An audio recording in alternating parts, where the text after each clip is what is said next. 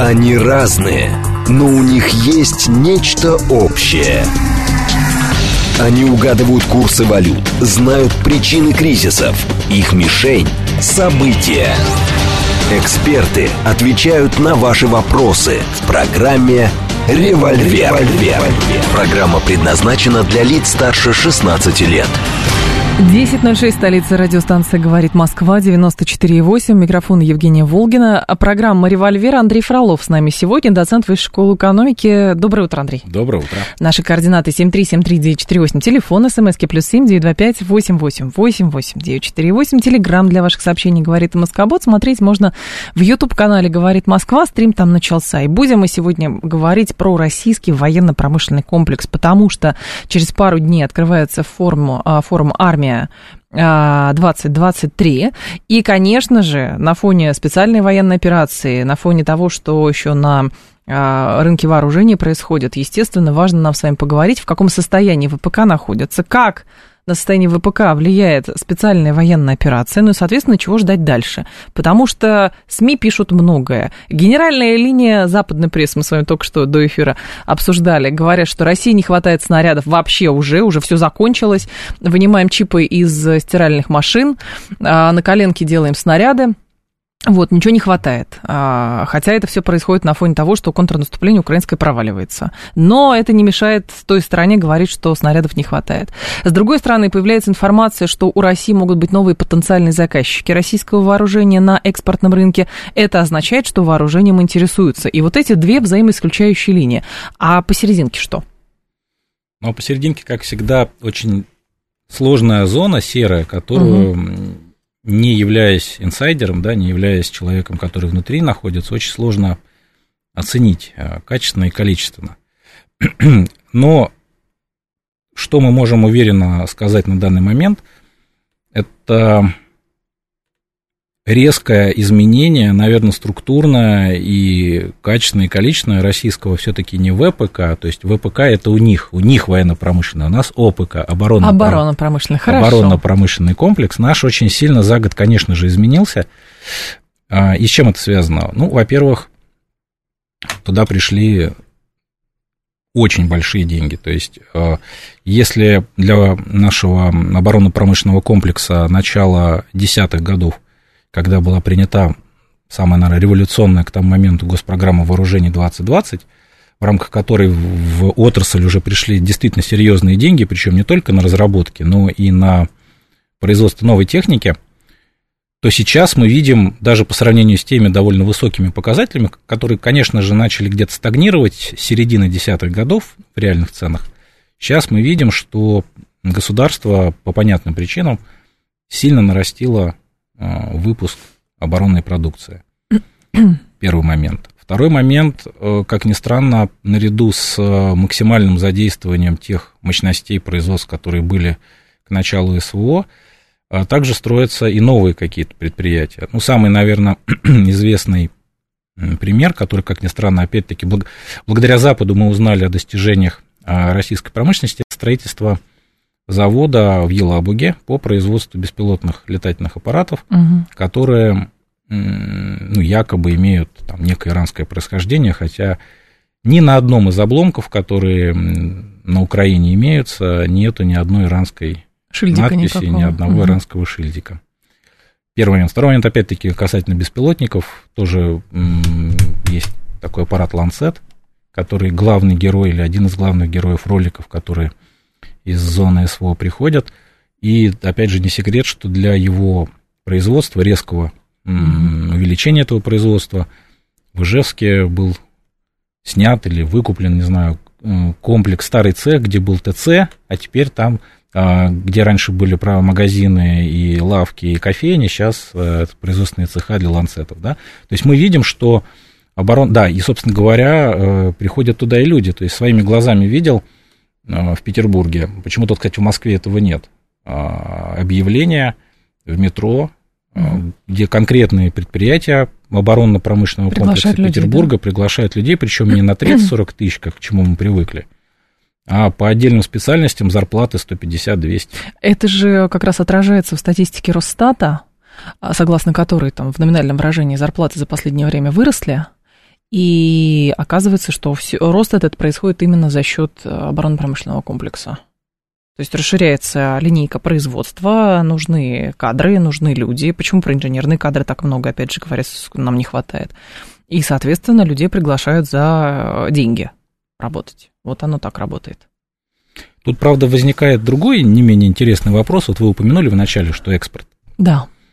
Ну, опять-таки, мы имеем, а, ну, несмотря там на то, что я сказал выше, что где-то расширение туда-сюда, но все равно производственные мощности, они ограничены. Есть ряд ограничений, там, объективного и субъективного характера, да, и очевидно, что сейчас приоритет для оборонки – это внутренний заказчик.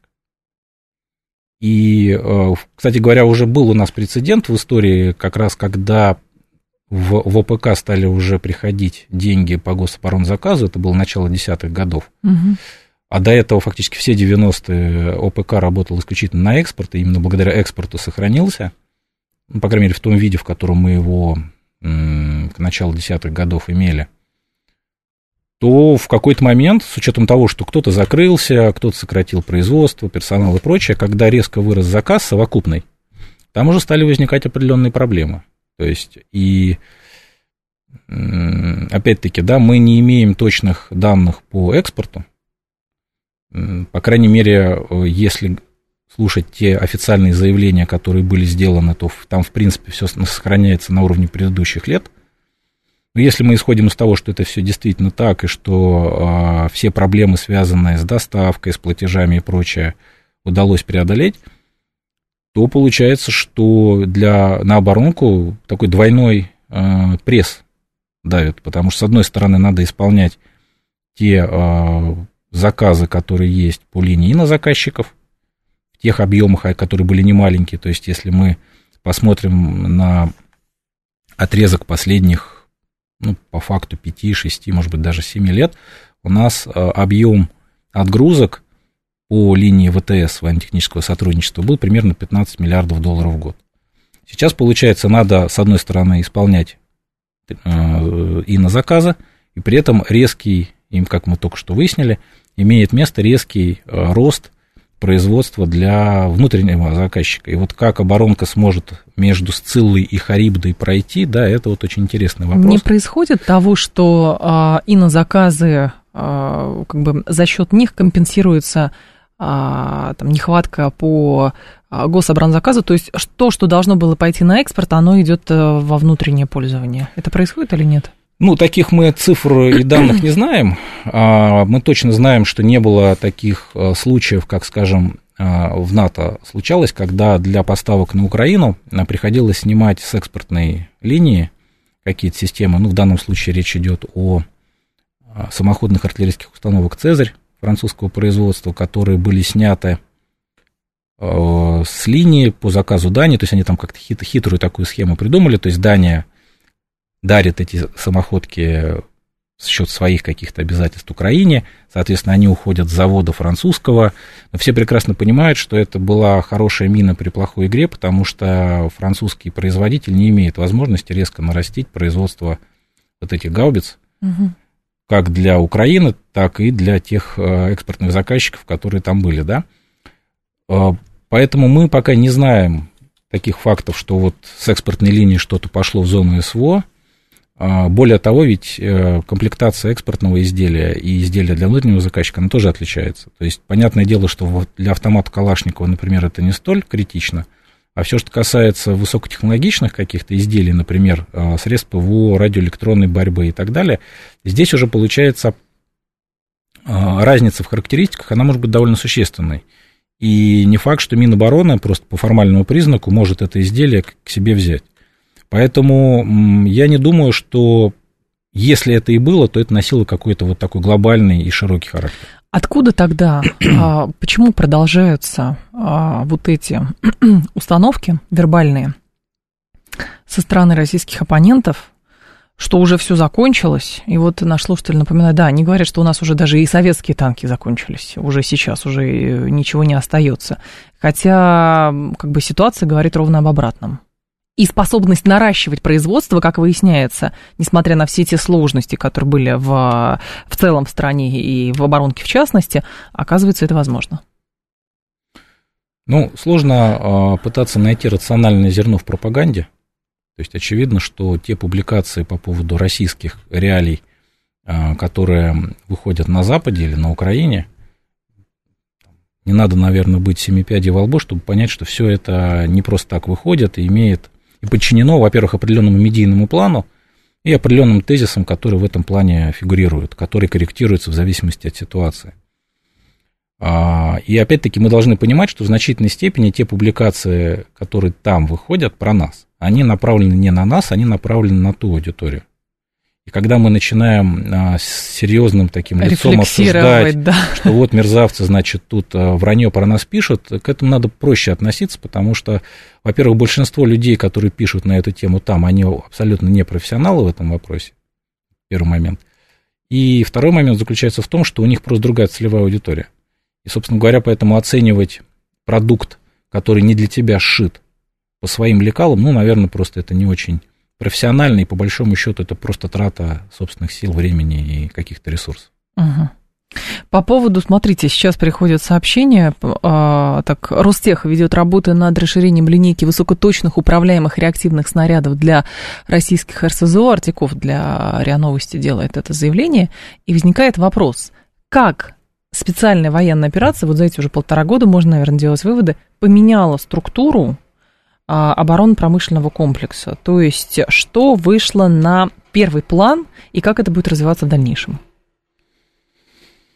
Ну, опять-таки, да, есть ряд объективных каких-то да, перемен, субъективных перемен. А главное, наверное, заключается в том, что процесс, который начался уже тоже довольно давно, по поводу ужесточения требований к производителям и к исполнителям гособоронзаказа, а, он резко повысился. То есть, если уже и раньше даже руководитель предприятия мог стать фигурантом уголовного дела, если был, был сорван гособоронзаказ, то сейчас, конечно же, за его неисполнение ситуация, ну, скажем так, наказания, да, и какие-то санкции, они намного более стали жесткими.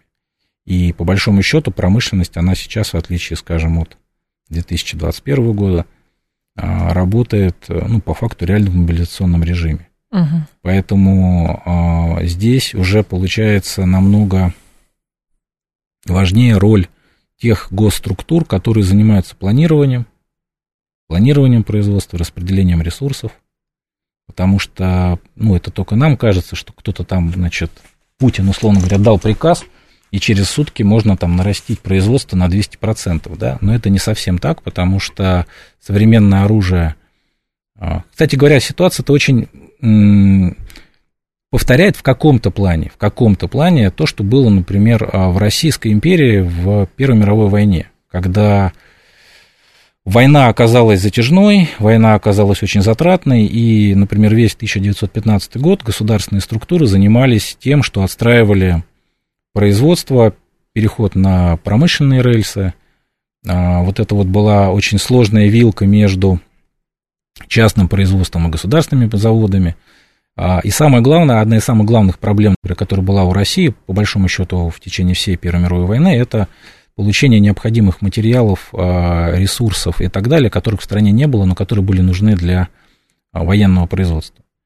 И здесь, конечно же, вот эти вот истории про чипы из стиральных машин, они на самом-то деле по форме смешные, но с точки зрения военного производства здесь определенная сырмяжная правда есть. То есть а, те пропагандисты высмеивают вот эту проблему, а проблема-то заключается в том, что а, резкое наращивание производства, особенно высокотехнологичного, это действительно время, и это действительно определенное напряжение для всех государственных структур, потому что ты должен все равно, ну, не секрет, что ни одна страна в мире не производит все, всей номенклатуры комплектующих, а, полуфабрикатов и так далее для военного производства. Поэтому если у нас, там, как заявляет Шойгу и заявляют э, другие деятели, по отдельным направлениям производство выросло в 10 раз, там, в 3,5 раза, очевидно, что где-то надо было брать сырье, да, комплектующие, угу. да, есть моб-резерв, но он опять-таки не может покрывать все, и он а, позволяет сгладить эту проблему на каком-то коротком промежутке, но в, в долгую, да, все равно приходится как-то изворачиваться, да, поэтому я думаю, что самое главное было за этот год решить проблему поставок, а, всего необходимого, да, проблему четкого функционирования всех структур, которые отвечают за планирование, за реализацию заказа, и, наконец, работа по всей кооперации, потому что, опять-таки, помните, как в этом известном стихотворении, потому что не было в кузнице, не было гвоздя, да, то есть, в принципе, вот тот самый гвоздь, который где-то на третьем, четвертом переделе снизу его нету, то получается, ты конечное изделие не можешь выпустить. И, собственно говоря, вот из, из другой оперы немного, а, просто иллюстрация, да, вот завод Автодор, а, а, Автотор в Калининграде, который производил корейские автомобили. После того, как корейцы ввели санкции, там очень много некомплектных машин, там сотни тысяч, может даже тысячи машин на площадке стоят, потому что чего-то не хватает. И вот заводчане всякими окольными путями что-то пытаются вот эти комплектующие раздобыть, угу. и небольшими партиями эти Отгружают. машины потом отгружают. А, собственно говоря, то же самое может иметь место и в оборонке, когда из-за какого-то отдельного там изделия, то есть вот танк стоит или что-то, но ты не можешь его сдать приемки, потому что он некомплектный. И угу. какой-то прибор или я не знаю, даже комплекс приборов там просто не работает, да.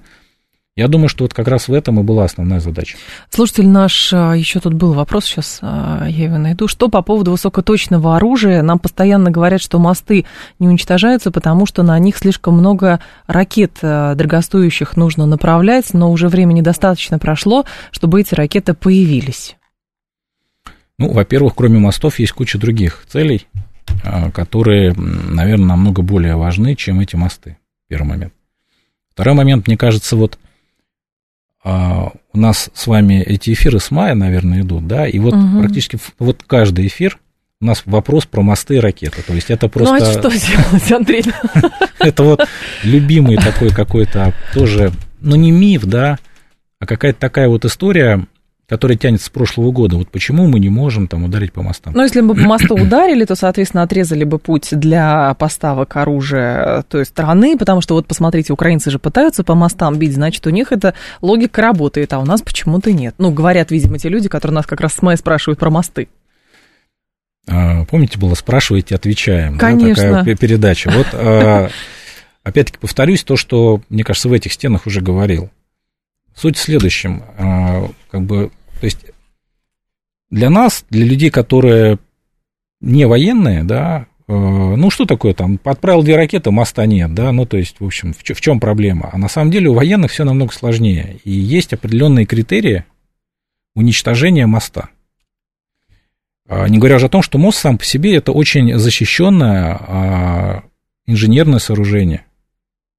И строились те мосты, о которых идет речь в Советском Союзе, на совесть, как раз с прицелом на то, что эти мосты будут под прицелом, да, извините за такой uh-huh, вот каламбур, да. Uh-huh.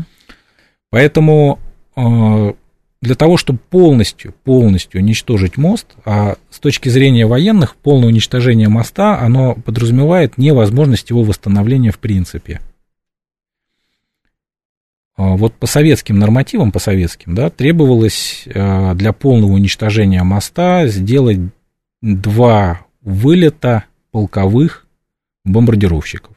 То есть полк 24 самолета, каждый сбрасывает. 48 самолетов, да, каждый там типа 2 тонны бомб. Понятное дело, что точность может быть у бомбардировщиков не такая, как у ракет.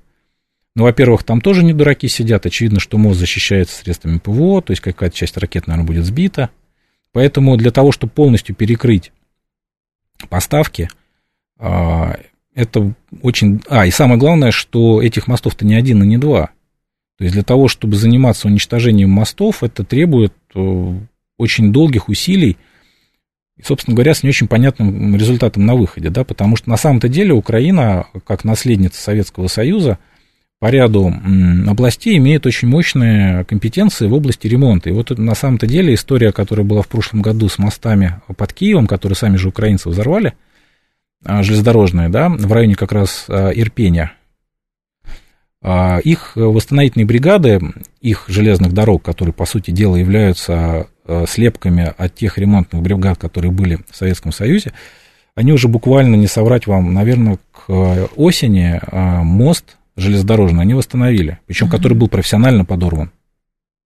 Поэтому, и, собственно говоря, даже те удары, которые мы наблюдали по Антоновскому мосту, украинские, а там до э, линии да, а, соприкосновения было несколько десятков километров, били они по нему артиллерией.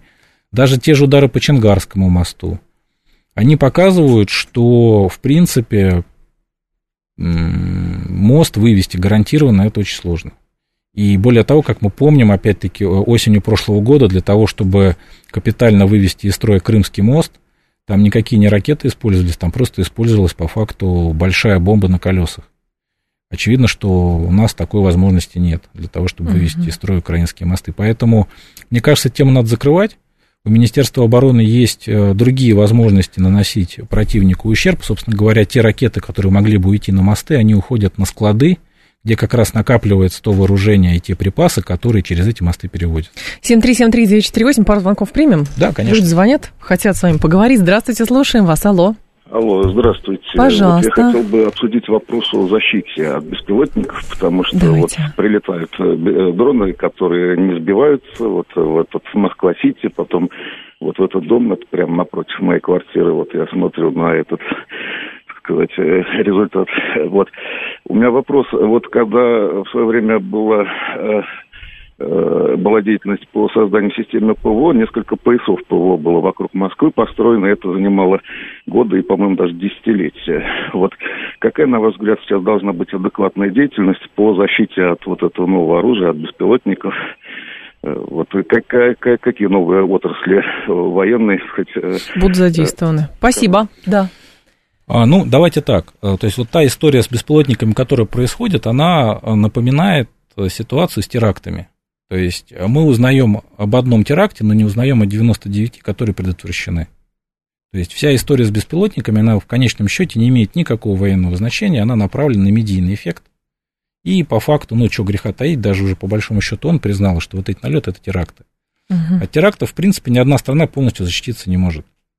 И э, здесь предъявлять претензии к тому, что несколько каких-то отдельных э, пролетели, можно, наверное, но это, наверное, не совсем корректно. Просто раньше были пояса шахидов, ну, которые, а сейчас да, вот это со смертниками, вот летает. а теперь летают. Но, опять-таки, э, работа ведется, в первую очередь ведется по линии наращивания средств радиоэлектронной борьбы и, видимо, по, опять-таки, усилению непосредственно пусковых установок и переносных зенитно-ракетных комплексов, и зенитно-ракетных почечных комплексов.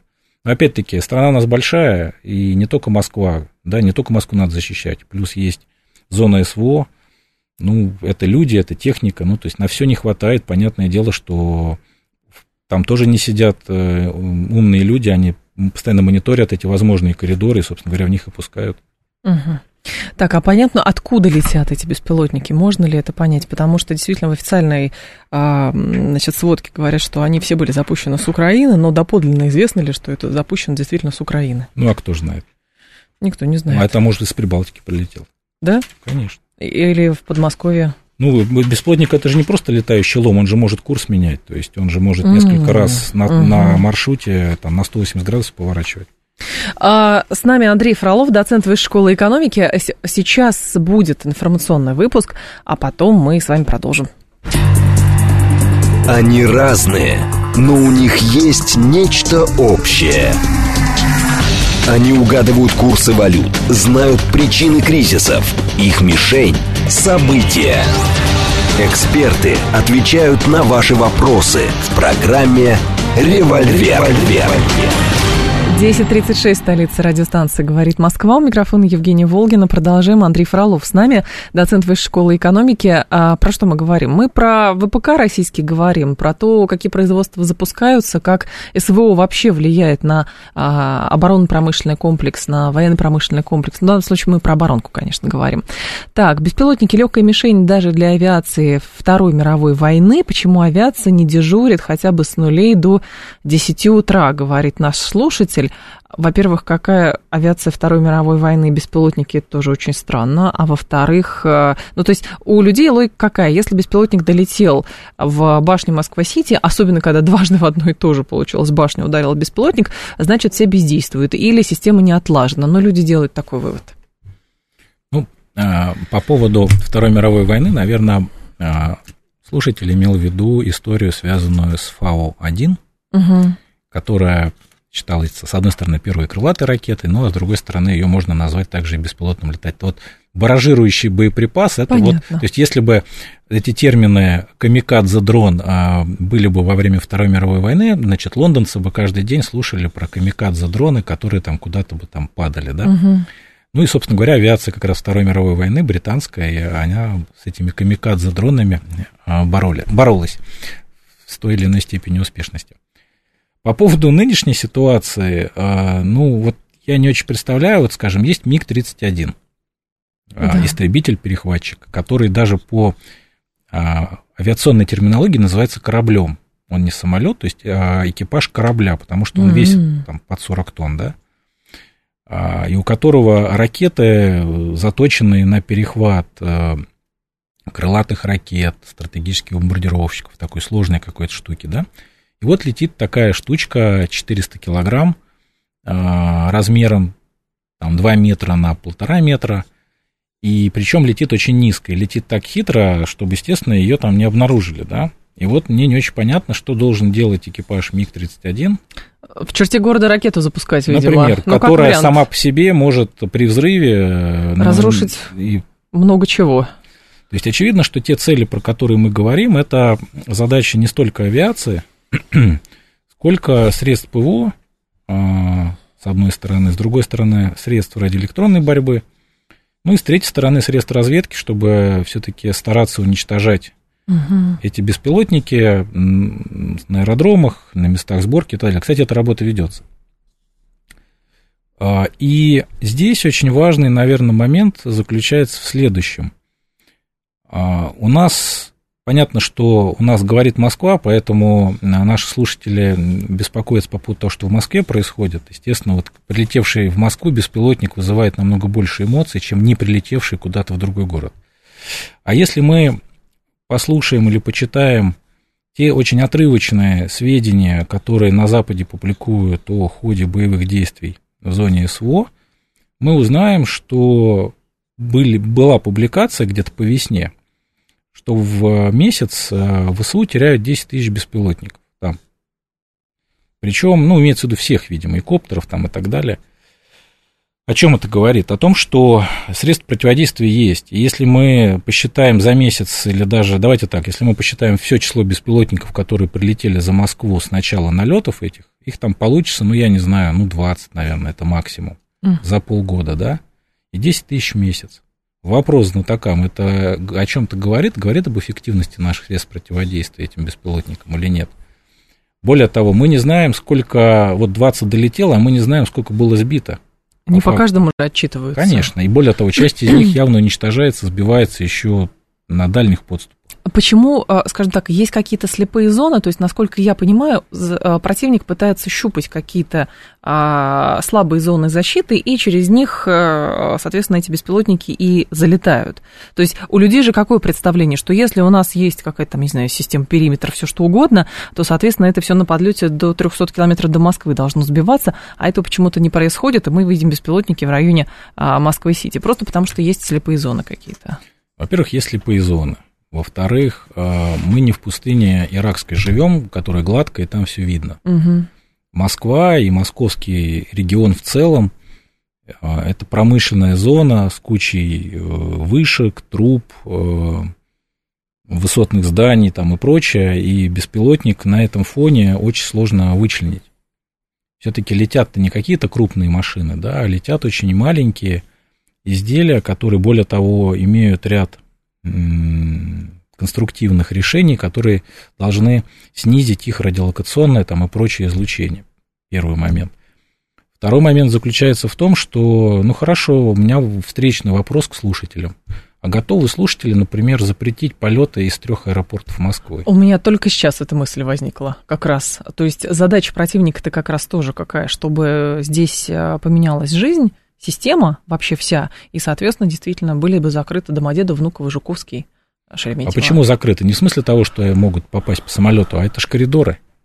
Ну да. И, собственно говоря, ну тоже, Закрыть наверное... небо над Москвой полностью. Беспилотники, они тоже могут а, пускаться в то время, когда определенные коридоры работают, определенные эшелоны работают, Если ты начнешь по ним работать, это, соответственно, ну, тоже, да, это может привести к уже другим намного более страшным каким-то последствиям. Угу. Опять-таки, да, вопрос также э, к тем, кто э, задается подобного рода вот такими э, вопросами. Хорошо, начнем работать тяжелыми системами, да, опять-таки, мы уже только что выяснили, что в Москве каждый или в Подмосковье каждый квадратный метр кто-то живет или кто-то работает. То есть, эм, опять-таки, даже если ты ведешь эту цель, ее не везде можно сбить без, опять-таки, последствий, потому что обломки эти могут упасть на землю и вызвать те же самые какие-то повреждения, да, которые мы наблюдаем в Москве. Я понимаю, что это не оправдание тому, что надо пропускать их куда-то, но, очевидно, у военных, конкретно в московском регионе, есть очень много ограничений совершенно разного плана. И опять же, повторюсь, противник у нас абсолютно не глупый, противник хитрый, противник информированный, и он а, использует любые возможности, любые уязвимости угу. для того, чтобы нанести нам максимальный ущерб. По поводу последствий вы имеете в виду то, что периодически кадры с Украины приходят, когда там какая-то, например, ракета наша была запущена по какому-нибудь складу, украинская система ПВО ее сбивает, и остатки разлетаются и попадают в жилые дома. Как вариант. Как вариант. 7373948, телефон прямого эфира, 7373948. Давайте вас послушаем. Здравствуйте, алло. Добрый день, Сергей Алексеевич. Да, Сергей Алексеевич. Вот, Андрей, когда вы говорите, что сейчас в ВПК пошли очень большие деньги, а вот с учетом слов президента, когда он в свое время обратил внимание Минобороны, это на расширенном заседании коллегии в конце прошлого года, о том, что никаких ограничений по финансированию армии нет, и страна и правительство дают все, что армия просит. Означает ли все это, что до начала специальной э, операции Минобороны не в полной мере оценивала внешние угрозы и запрашивала финансирование в меньшем объеме, чем требовалось? Спасибо. Нет, не означает. А, объясню почему. А, есть очень хороший пример, опять же, я уже упоминал в первой половине программы про ГПВ 2020. Да. Она в итоге была принята на уровне 19 триллионов рублей. А, при том, что тогда это очень активно все обсуждалось, и было много спикеров, э, в том числе из Минобороны, из Думы, которые говорили про какие-то ее про характеристики. Была очень интересная публикация, посвященная тому, э, каковы были запросы Минобороны на ГПВ. Так вот, для того, чтобы максимально все требования Минобороны удовлетворить, это, повторюсь, программа, была, а, программа принималась в 2010 году, ну вот, утверждалась в 2010 году, в конце 2010 года. Так вот, в ценах 2010 года все желания Минобороны были до 20 да, то есть на 10 лет, 36 триллионов. Им выдали 19. Угу. Вопрос, это кто виноват в том, что им не дали 36 триллионов? Ну, давайте будем честны, экономика у нас все-таки не первая экономика в мире, и все равно а, есть ряд приоритетных других каких-то направлений. Более того, все-таки страна до 22 года жила в другой реальности, да, для того, чтобы все требования Минобороны выполнять. И в этом смысле, более того, я больше скажу, а, когда в значительной степени программа вот та 2020 была выполнена, с точки зрения руководства страны какие-то наиболее критические вопросы были закрыты, а, открыто стало заявляться, причем на уровне президента – Опять-таки это все опубликовано, опять же, на тех же расширенных заседаниях, а, когда открыто заявлялось, что вот мы сейчас вот пик прошли военных расходов, и мы постепенно будем а, их ну, как-то более балансировать, а оборонки, начиная с 23-го там, или 22 года, нужно переходить на гражданские рельсы. Собственно говоря, откуда угу. взялись вот эти вот а, Ростеховские программы, там 30-70, да, к 30 году – все стали брать э, социалистические обязательства под, потому, чтобы увеличивать долю гражданской продукции. Это же все... То есть государство еще тогда, задолго до всех событий, сказало, что мы будем сокращать расходы на оборону. Поэтому к Минобороне, мне кажется, вот эти вот э, претензии в данном вопросе, они, наверное, не совсем э, адекватны. Здесь просто еще, мне кажется, вопрос как бы предположения масштаба конфликта. Потому что про это говорили даже и э, европейцы, там и англи, английский, по-моему, генерал даже какой-то говорил, что масштаб конфликта, то есть все недооценивали, что это может быть большая, такая масштабная, а, масштабная война. Вот, то есть привыкли, что за последнее время, за последние десятилетия а, боевые действия или конфликты, они какие-то компактные. Либо одна чрезмерно превосходит другую силу там и стирает, э, как это было, да, бомбардировкой там Багдада неделю с лишним, а потом а, уже заходит и тоже уничтожает все, что движется. Вот. Или же это, например, сирийская компания, тоже очень компактная. А к, такой, к таким боевым действиям мало кто был готов. Поэтому все отстраивается вот по ходу. Конечно.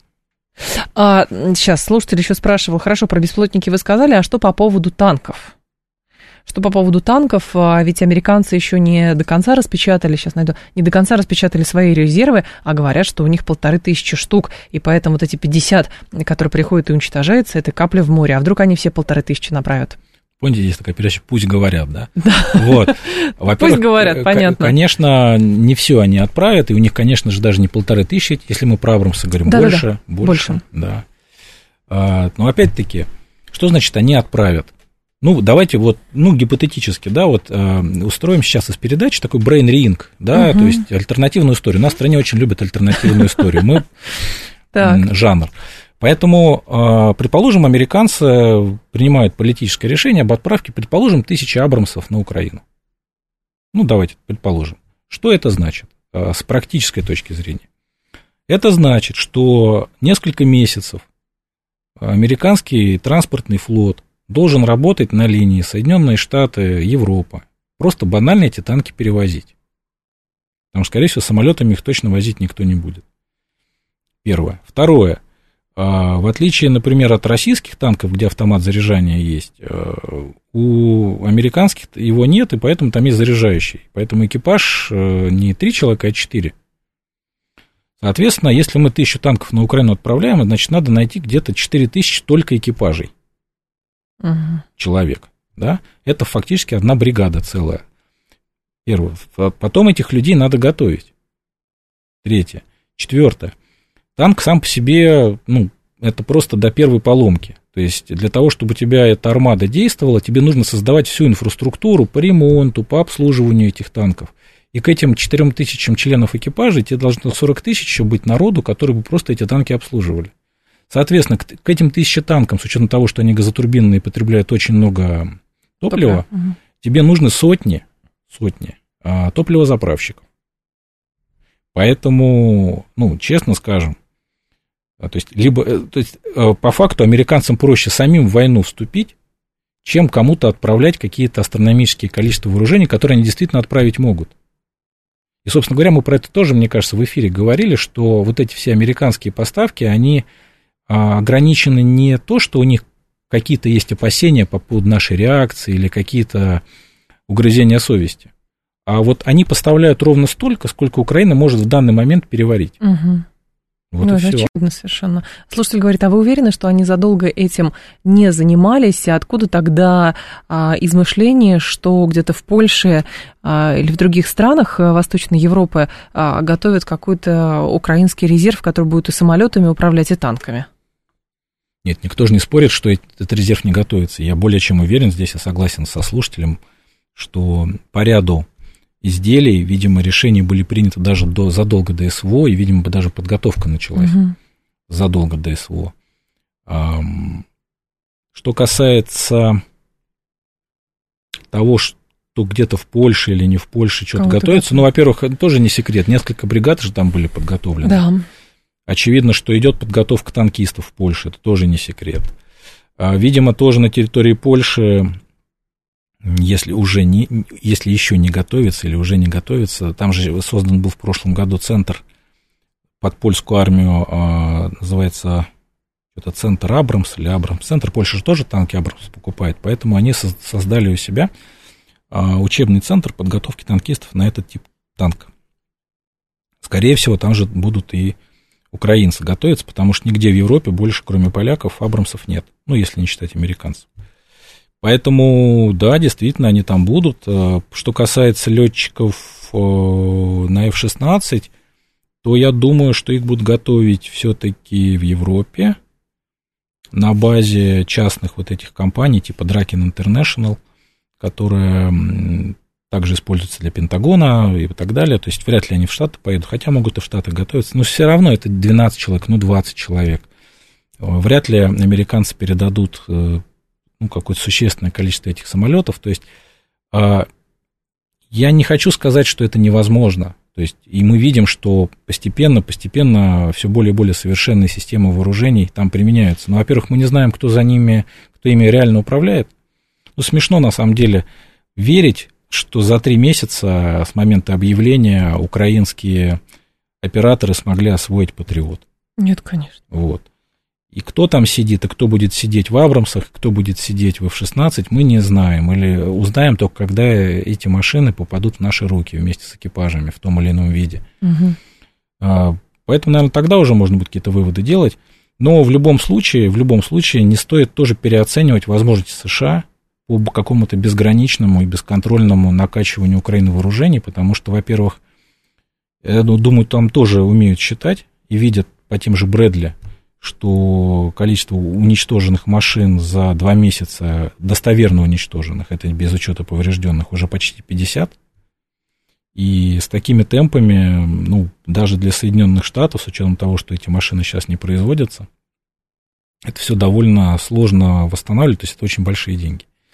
И с учетом, опять-таки, того, что мы видим, что европейцы начинают уже выдыхаться, то есть э, им все с каждым разом все сложнее и сложнее выделять какую-то более-менее современную технику для поставки на Украину, поэтому нельзя исключать, что затраты на вот, поддержку Украины с военной точки зрения, они будут с каждым месяцем для них расти, потому что в конечном счете это все приведет к тому, что им придется впрямую финансировать производство и закупку вооружений для Украины, потому что на складах уже ничего не будет для того, чтобы безболезненно на Украину это отправить. А это секвестр своего бюджета? Это не секвестр своего бюджета, это либо увеличение военных расходов, а, либо перераспределение, ну, то есть действительно кто-то пострадает уже у себя, то есть кто-то что-то недополучит. Но, скорее всего, они пойдут, я думаю, что по пути наращивания расходов, и в рамках этого наращивания как раз вот будет какая-то украинская доля.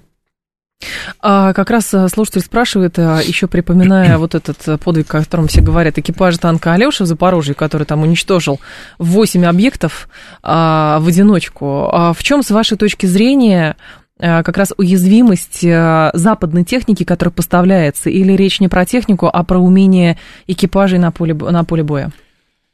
Ну, этот спор, да, такой, он же идет чуть ли не с Великой Отечественной войны. Да, а какой танк лучше, Пантера или Т-34, а может быть Тигр? А, каждый, э, каждый образец военной техники имеет свои сильные и слабые стороны.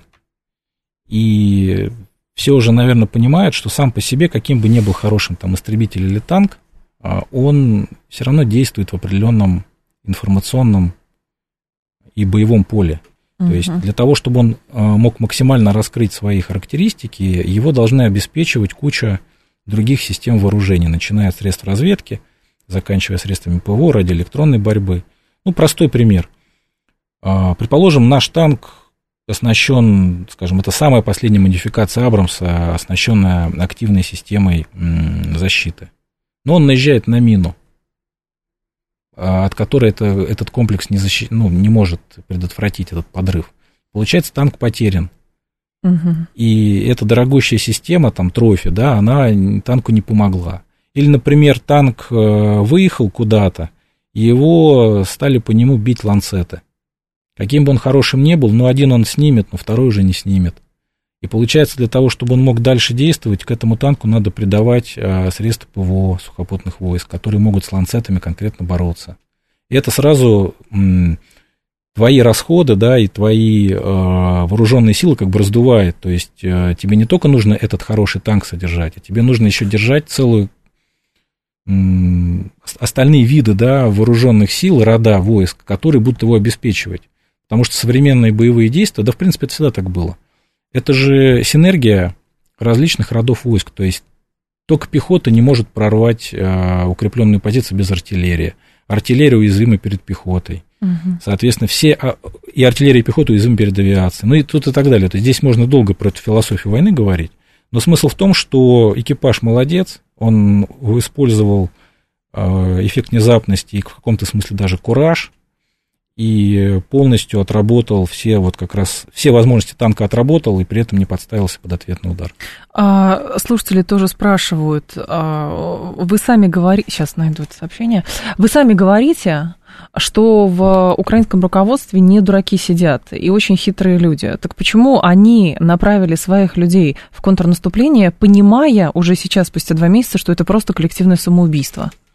Они настолько хитрые, что они не в контрнаступление направили, а в наступление. Потому что такое контрнаступление? Это, это когда ты наступаешь. Ну, мы-то да. там не наступали. А у нас активная оборона, по-моему, так это да, называется, у нас да? активная оборона. Э, это тоже, кстати, к разговору о медийной войне. То есть кто-то вот а, эти Придумал самые термин. ребята используют. То есть с военной точки зрения это абсурд.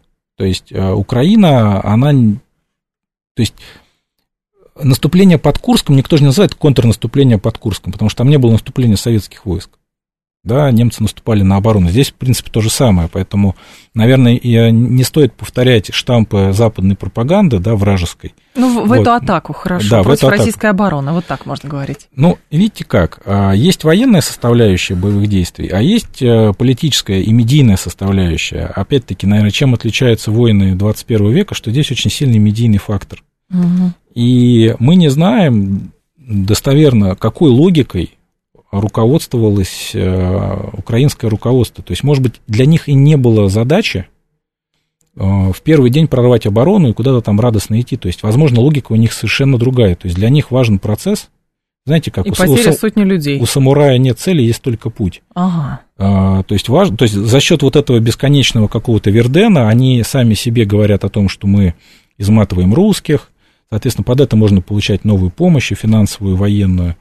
И э, Там кто-то себе кэш какой-то отгружает, то, да? Ну, это, это все как бы понятно, дело да. даже не в этом. А, и, значит, вот мы можем за счет того, что мы а, связали значительную группировку русских, вот здесь вот в Запорожье, мы можем, значит, нанести вот как раз хитрые, мы же хитрые, угу. мы нанесем удар в другом месте. И вот это, если без шуток, это как раз тоже есть риск в этом, что э, они же не все резервы ввели. И где-то довольно серьезная группировка еще где-то гуляет. И, собственно говоря, можно ожидать нового украинского удара где-то. Хотя понятно, что с каждым днем им все это сложнее делать, с учетом нашего явного такого пока, может быть, тактического, но уже, может быть, который уже в оперативный успех начинает плавно перетекать под Купянском. Собственно угу. говоря, им надо как-то купировать уже эту угрозу, которая вот оттуда идет, плюс часть войск, не зря же они про Вагнера в Беларуси говорят, то есть большая группировка связана уже на границе Беларуси и никуда уже не двигается. А, так, слушатель наш говорит, Америка плюс Европа, это почти половина мирового ВВП. Какое выдыхаться? У них денег полным-полно. Коротко, 15 секунд. Мало денег и большая инфляция. Мало денег, большая инфляция. А, это был Андрей Фролов, программа «Револьвер», доцент Высшей школы экономики. Андрей, спасибо, ждем вас снова. Далее у нас а, новости, потом а, Макс придет с Георгием сюда в дневной эфир. Я к вам в 2 часа вернусь. В 3 часа у нас будет специалист по, по Ирану. Будем про Ближний Восток, про Иран говорить.